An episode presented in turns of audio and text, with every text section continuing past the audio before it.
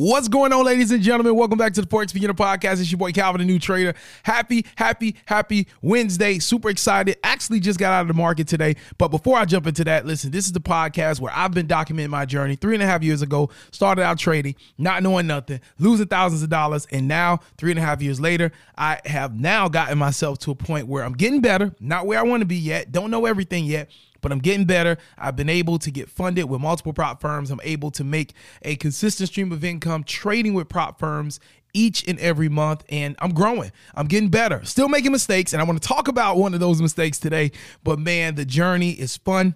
It's frustrating sometimes, but it's worth it and I'm locked in on it and I'm enjoying documenting and sharing the process with you as you go through your journey as well. So today we're going to talk about ego. All right. Now my wife been telling me you got a big ego, right?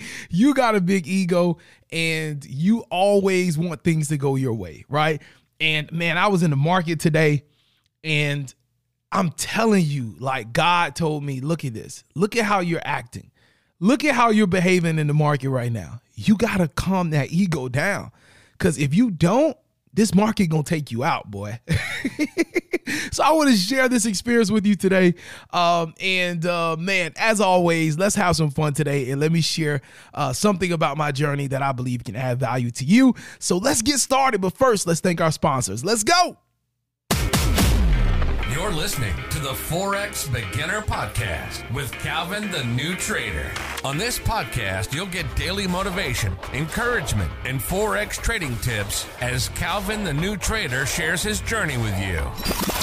Yes, sir. What's going on, ladies and gentlemen? It's your boy Calvin, the new trader. This is the Forex Beginner Podcast, the number one daily Forex podcast for new beginner and developing traders on Apple, Spotify, and anywhere else you can listen to audio podcasts. What's going on, good people? Man, it feels good today. But let me tell you this. We're gonna jump right into it. Ego, right? My wife been telling me, man, you got an ego, right? And a lot of times we can have an ego in the market. I remember listening to this interview of this guy, Greg Rubin.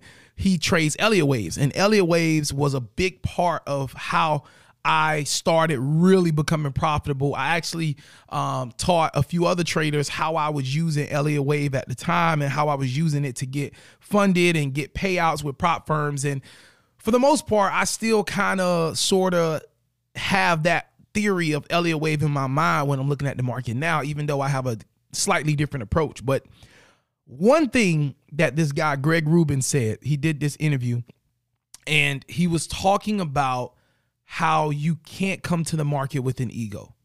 And he was just stressing over and over again how, listen, I manage risk well.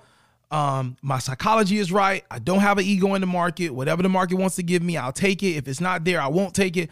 And he just kept talking about he doesn't have an ego. He doesn't come to the market with an ego.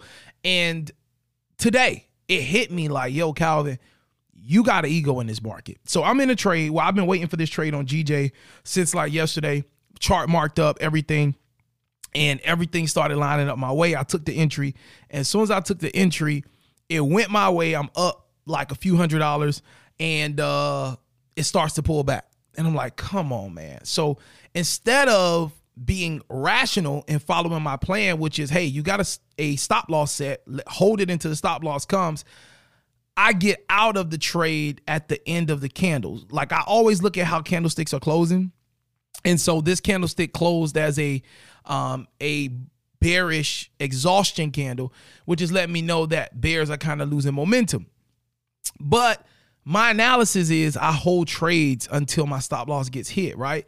And so what ended up happening is I closed out my position with a small loss, and then the next candle comes and completely just takes off. And all the ground that I lost, it starts pulling, like it starts going back in my direction. So, like, what do I do? My ego says, "Oh no," I, you know what I mean? Like I'm gonna get my trade, and I jump right back in, bigger lot size, and uh, I made money, right? But it wasn't the way that I wanted to make money. That's the thing. My ego caused me to jump back in. My ego of not wanting to be wrong caused me to jump out of that trade. And that's just not good behavior. So even though I was able to profit on this trade and I was able to capitalize on this trade setup that I have been waiting for.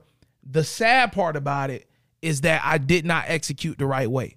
I allowed my ego to dictate my trading rather than allowing my system and my my my good habits to lead the way.